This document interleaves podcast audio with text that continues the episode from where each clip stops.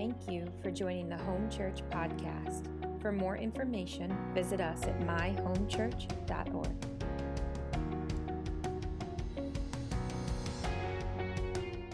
Yes, Jesus. All right, turn with me in your Bibles to John chapter 7. We're going to look at verses 37 to 39 today. So we're speaking on the Holy Spirit. We've been there for a few weeks. I don't know about you. I hope that you've just been encouraged and have come to a greater awareness of the Holy Spirit and a greater love for Him. I know I certainly have. The last few weeks especially, we've been looking at different symbols of the Holy Spirit that really helps us to understand His nature, His person, the way that He works. We've spoken about oil, we looked at wine, we looked at the seal last week, and this week is the last one we'll do in terms of symbols. I want to look at the Holy Spirit being revealed as water, as water. We sang a lot this morning of the living water that the Holy Spirit is, and the title of this message is Revived by the Spirit, Revived by the Spirit. Now, if you were to look through the Scriptures, especially in the Old Testament, you will see that the Holy Spirit is often referenced and symbolized as water. And there's usually two primary ways that you'll see it. One is in rain. The other one is in rivers. And in both cases, they really speak to the same thing, that when there's rain or there's rivers, it's a sense of refreshing, revival, renewing, restoring. Where there's rivers of life, there is an abundance of life that takes place. There's usually a picture of fruit and trees abounding by that river of life. It speaks deeply into satisfaction. And in all of these ways, the Holy Spirit operates in that way. He's a reviver. He's a renewer. He's a restorer. He's a refresher. He brings life where there's death. And what the Lord was really placing in my heart that we're going to look in this scripture when I talk about revived by the Spirit is that in all of those ways, God wants to do that in our life, first and foremost. First and foremost, He wants to revive us. He wants to restore us. He wants to renew us. He wants to bring life into us, into those desert places.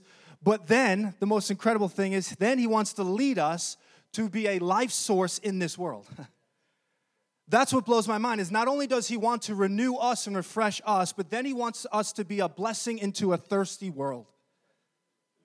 All of us have been given this calling, this invitation to drink and then to be a life source unto others. Listen, I've seen this in the Scriptures. When you look in the Old Testament, oftentimes judgment and the effects of sin will be demonstrated or pictured in barrenness, in desert land. And it's the rain, it's the water that comes to revive. And I was really studying Ezekiel 36. I'd encourage you to write that down and read that. I really feel there was strong God's presence when I was reading that, Ezekiel 36. I felt so many connections to our community and to this body.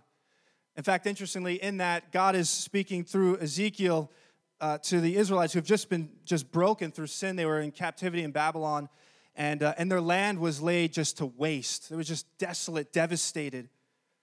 And Ezekiel is told to begin to prophesy to the mountains of the Lord, begin to prophesy to the land. He says, so that it will begin to bear fruit. He says, for I'm calling Israel home. And the Lord began to speak personal words into us for this body. But it said that this was a land that amongst the other people, they had a gossip was spoken about them. They had a reputation now of being a broken people in a broken place. And it says people would pass by. They wouldn't even stop in. They'd pass by and see the ruins. But God said, I'm going to begin to breathe life on this place. But what He showed me is the order. Because before He said He was going to rebuild the cities, right? Before God ever revives an economy or rebuilds infrastructure, He first revives individual hearts.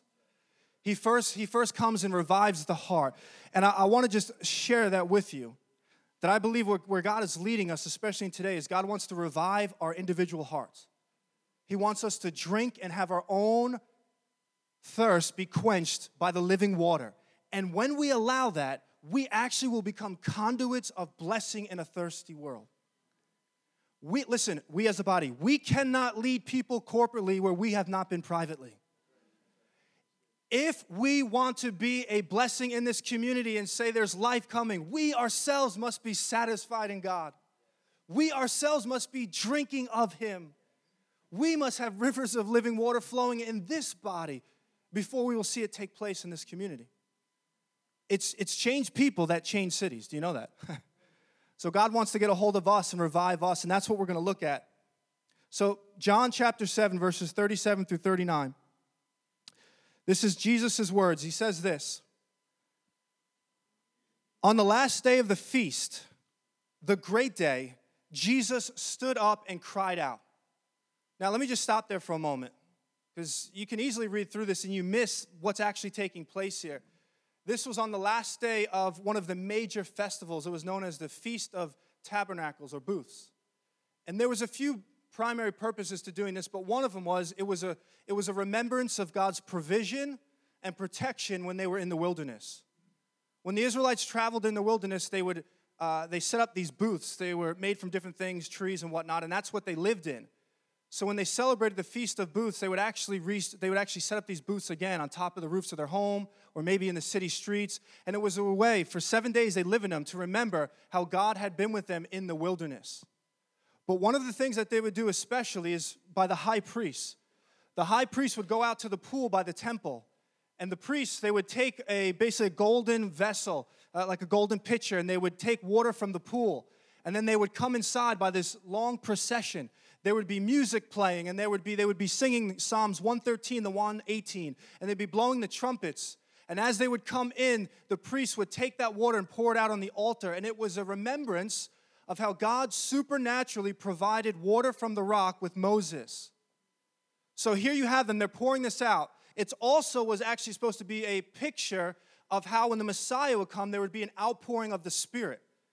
So if you can picture this scene, on the last day, the priest would circle 7 times and pour out this water.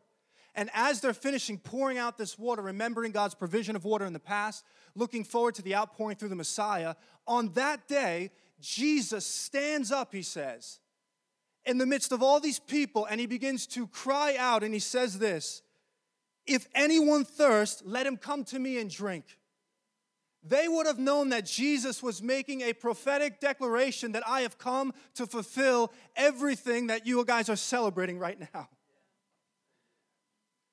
He says this, "Whoever believes in me, as the scripture has said, out of his heart will flow rivers of living water." Now this he said about the Spirit, whom those who believed him were to receive. At Pentecost would be the outpouring of the Holy Spirit. For as yet the Spirit had not been given because Jesus was not yet glorified. Now it doesn't mean that the Spirit was inactive and never before was involved. It's actually a profound statement because we know that the Holy Spirit was active in the Old Testament and in the life of Jesus. It's actually saying in comparison to what is about to come, it's as if the Holy Spirit had never been given yet. What is about to be poured out onto these men and women in the upper room, it's like the Holy Spirit had never been active.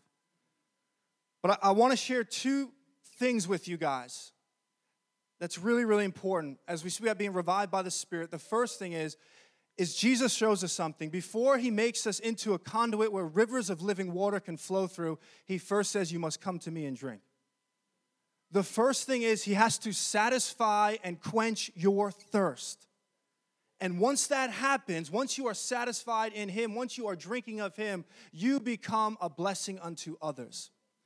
So I want to speak into these 2 things, and the first is really a mark of personal revival, which is he wants to quench your thirst, he wants to satisfy your thirst.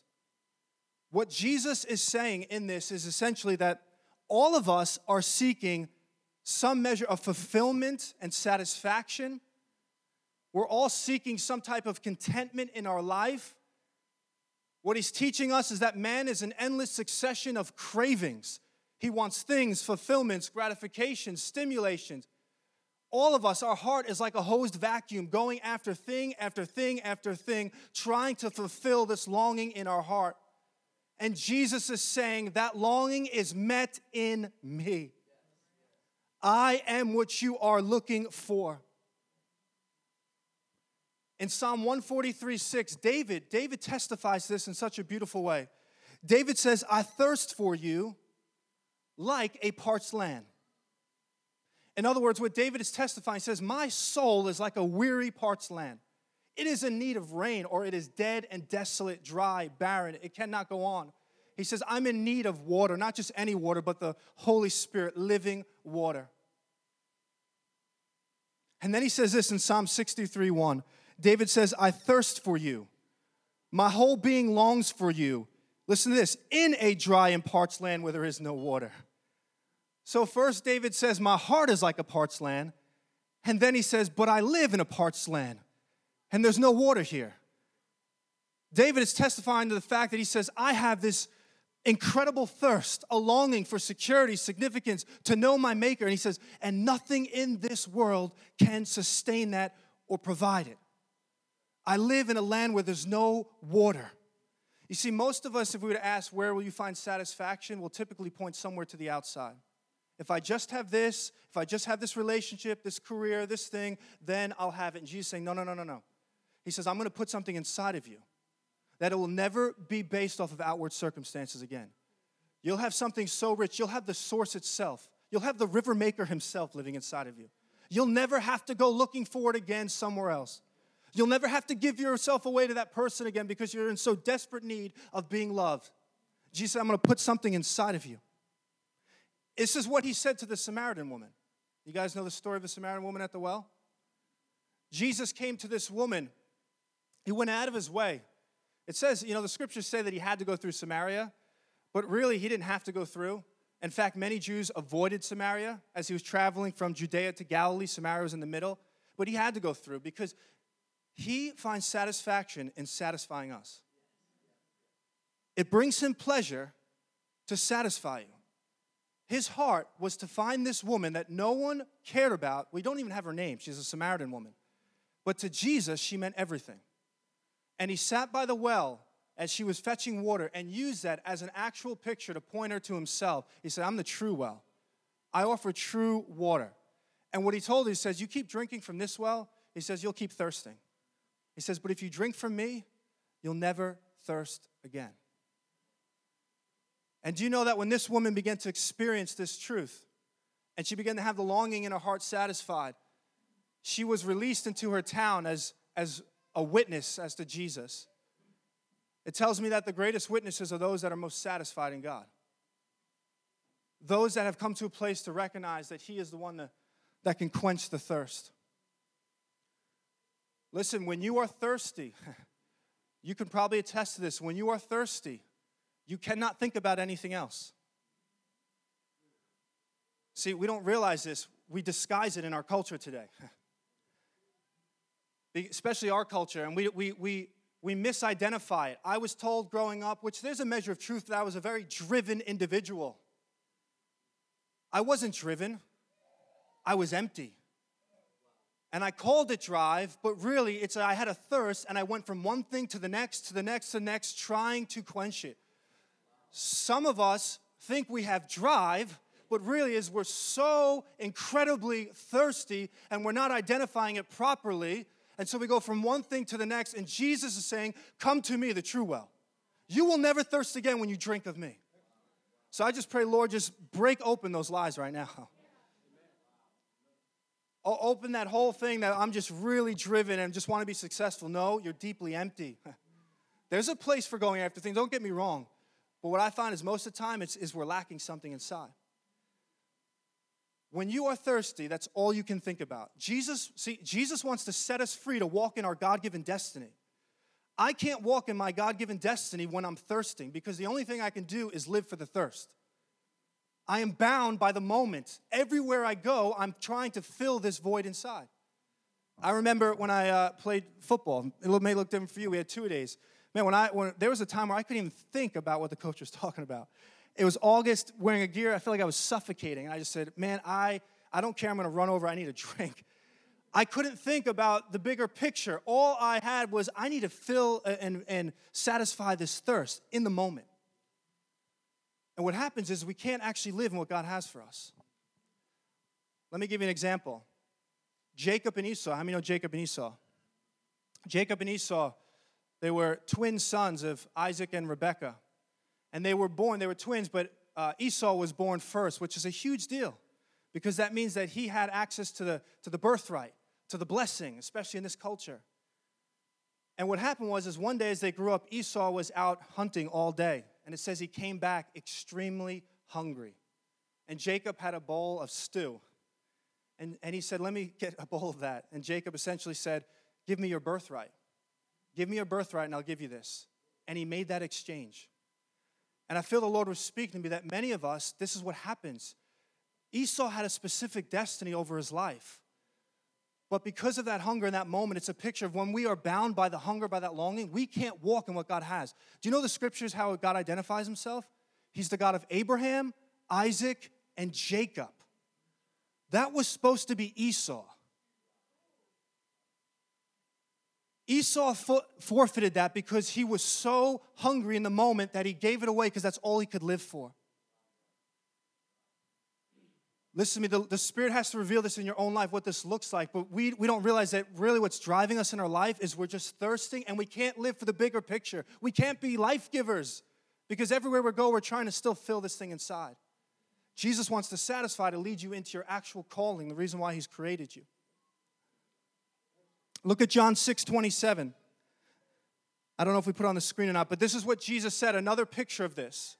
Just stay with me here before we pray. John 6:27, Jesus is talking about, again, this idea of satisfying our needs.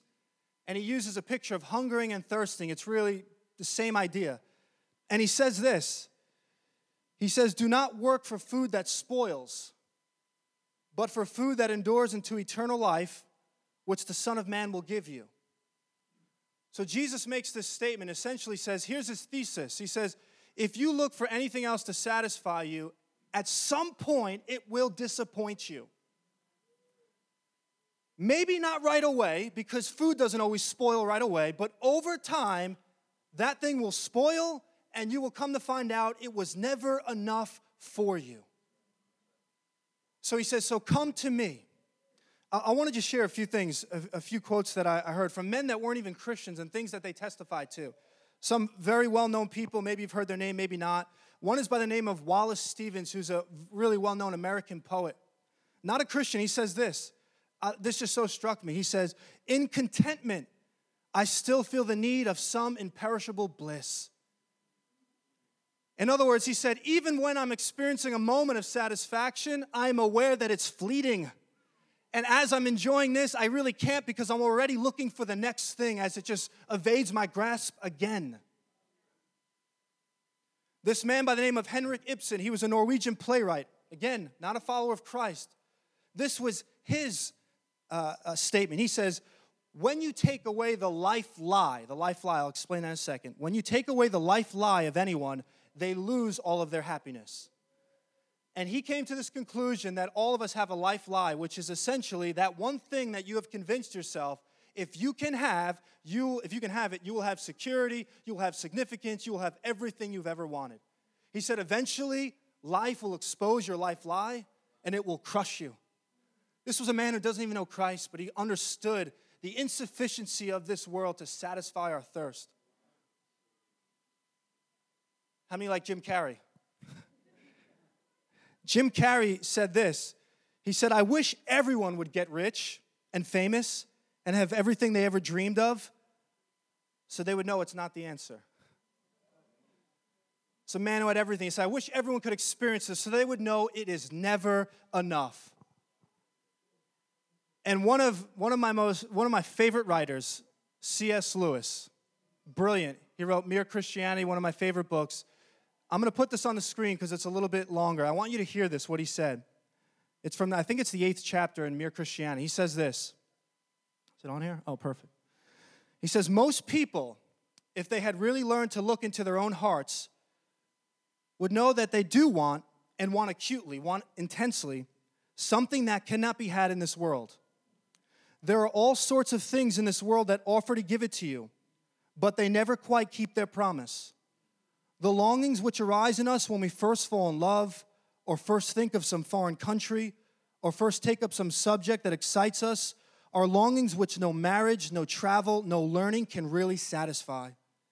Listen to this. He says, I am not speaking of what would ordinarily be called unsuccessful marriages or holidays or learned careers. He's saying, I'm not talking about when a marriage falls apart or your job doesn't go well. Listen to this. He says, I'm speaking of the best possible ones.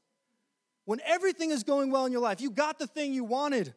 He says there was something we grasped at in that first moment of longing, which just fades away in the reality. I think everyone knows what I mean. The wife may be a good wife, and the hotels and scenery may have been excellent, and chemistry may be a very interesting job, but something has evaded us. He calls it the it. We cannot get it from these created things. He goes on to share this. I'll just read this last part. This was his conclusion regarding the it. He says, a baby feels hunger. Well, there's such a thing as food. He says, a duckling wants to swim. Well, then there's such a thing as water. And he says, if I find in myself a desire which no experience in this world can satisfy, the most probable explanation is that I was not made for this world. I was made for another world. If none of my earthly pleasures can satisfy it, that does not prove that the universe I live in is a fraud. It just means that the earthly pleasures were never meant to satisfy it, but only to arouse it to bring me to the real thing, living water and Christ. Some of us have experienced so much disappointment. Some of us has experienced so much disappointment, you have actually begun to suppress this feeling. I think Pastor Chris was talking about it. We actually believe it's not possible, so we close off. The problem with that is you can't live like that because there's real needs there. And so Jesus is calling us to the well to drink this morning, to see that there's nothing in this earth that can give us what he can offer. You know, I was going to wait till later, but let me share this. I want you to just see Jesus in this. Do you know that when Jesus was on the cross, do you know one of the things that Jesus said, one of his statements? He said, I thirst. I thirst. Now that's interesting because I have no doubt that there was a measure of physical thirst that Jesus was experiencing. There's scriptures in the Old Testament that speak to this moment. Crucifixion was known as something that would dehydrate you. I'm sure there was a real physical thirst there. But almost every time in the Bible when it speaks about thirst, like we just read, it's something always deeply spiritual. And while Jesus hung on the cross, he cried out, I thirst. And what I believe one of the things that we're learning in that is that the one who knew the Father in perfect intimacy, for the first time ever, allowed himself to experience what we experience by being separated from the Father, taking on what we deserve, feeling the thirst that we feel, so that we would never have to experience that thirst again. As he cried out, I thirst, he had you in mind, knowing it was the only way to be your substitution so that your thirst could be satisfied in him. And now today, Jesus had all this in mind. The Father prophesied over the living water that would come. He had this moment in mind. He had you in mind. I could say, why didn't this person come or this person? But it's because God wants this group right here. Because he's after you and he wants you to know the invitation is if anyone comes to me, the only thing you have to do, the gift is free. It's you must recognize your need and you must say, I thirst. And Jesus promises that he will fulfill you. And that may be someone who's been walking with the Lord for a long time, but you find yourself just your heart is dry. You've given yourself over to other things. Man, so guilty right now of allowing myself to be consumed with TV and all this other stuff. And I feel the dryness in my heart so often. The answer is simple. Jesus says, just turn to me. Turn to me and begin to drink. And rivers of living water begin to flow through you. But I share all that because I want you to know that Jesus has come first to satisfy every heart. He's first come to quench your thirst by the Holy Spirit. And the last part is this, is that when he does that, though, the scriptures say, not only will you be satisfied, but your life will become a blessing, an outflow of living water for others. Look what he says in verse 38. Let's read that one more time, if you could put it up. He says, whoever believes in me, as the scriptures has said, out of his heart will flow rivers of living water. He says, if you're thirsty, come to me. And then he says, whoever believes in me, as the scripture has said, rivers of living water flow out of your heart. What is he saying? Whoever believes, whoever continues to drink, whoever continues to yield his life, whoever continues to surrender to him, whoever continues to take heed to his voice and obey him, he says, I'm not just going to quench that initial thirst. I am literally going to pour out such a blessing in your life of the Holy Spirit that literally the thirsty world is going to come around you. Not you, but Christ in you, the living waters, and actually drink from what I've placed inside of you. I cannot think of any greater privilege than for God to say, you are going to be a conduit of life and revival and refreshing. This is what I was trying to say before. God wants to revive this area, but it's going to happen through us being revived first, through our lives encountering living water and being so on fire for him that, man, we just start, everywhere we go, people just, they can't help but to be touched by it. And so he says believes, which is present tense. It means to continually put our trust in him. And then he says, whoever does that, out of his heart, out of his innermost being, some translations say out of his belly, means out of the deepest part of a man, rivers of living water will flow. Rivers. It speaks to abundance, this copious flow of life. Jesus didn't just say we will do the same works. He said we will do greater works.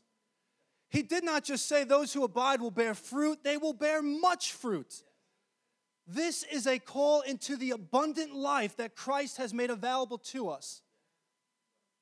Why would we ever want to stop short in living in that? Jesus didn't say if you believe in me and continue to that you'll have a pond or a lake. Why? Because ponds and lakes are stagnant. Rivers flow. What he's placed in you, he wants to flow out of you. I am convinced, as I'm learning more about ministry, that essentially ministry is to release his presence. That's it. It's to release him. It's not about force. It's about flow. It's not us trying to figure out man-made things to touch someone. It's to be so alive in him that where we go, rivers are just flowing. Johnny was just telling me of another church where people are just walking in the door, and the presence of God is so strong that they're being set free the moment they walk in. No one has to lay hands on them. But that will happen when we as a body, individually and corporately, begin to have every desire of our heart satisfied in him. We begin to drink. We begin to surrender in a deeper measure, and we say, Lord, here I am. There's going to be a natural flow of life that will come from here. I want to just read this. In verse 38, it says, the scriptures have said. There's so many scriptures that testify to this truth that God has always destined for us to be life givers, not in our own strength, but by the Spirit in us. And I'll just share one, Isaiah 58:11. Jesus wasn't referencing one specific scripture, but probably a number. Isaiah 58:11 says, the Lord will guide you always. He will satisfy your needs in a sun-scorched land and will strengthen your frame. So in this dry land, he'll satisfy you. And then he says, you will be like a well-watered garden, like a spring whose waters never fail. Once he satisfies you, then you actually become an oasis in a desert. You do. God has destined you of your life for you to be a life giver in that way. Isaiah 32:2, listen to this. He says, each of you will be like a shelter. Each of you will be like a shelter from the wind and a refuge from the storm, like streams of water in the desert and the shadow of a great rock in a thirsty land. Again, that was spoken over the restoration of the people of God, the role that they would have. You will be like streams of water in the desert. Do you understand the only thing that can revive a parched land is rain, is river? That's the only thing that's going to revive this place is life flow. It's the Spirit of God touching lives. And God is not just pouring out randomly. That can happen, but I believe primarily he does it through us. We are his channels for that. And the last scripture I'll share with you, I'll just speak through it, that I think testifies to this truth of being life givers, is found in Ezekiel 47. A few months ago, we talked on it briefly.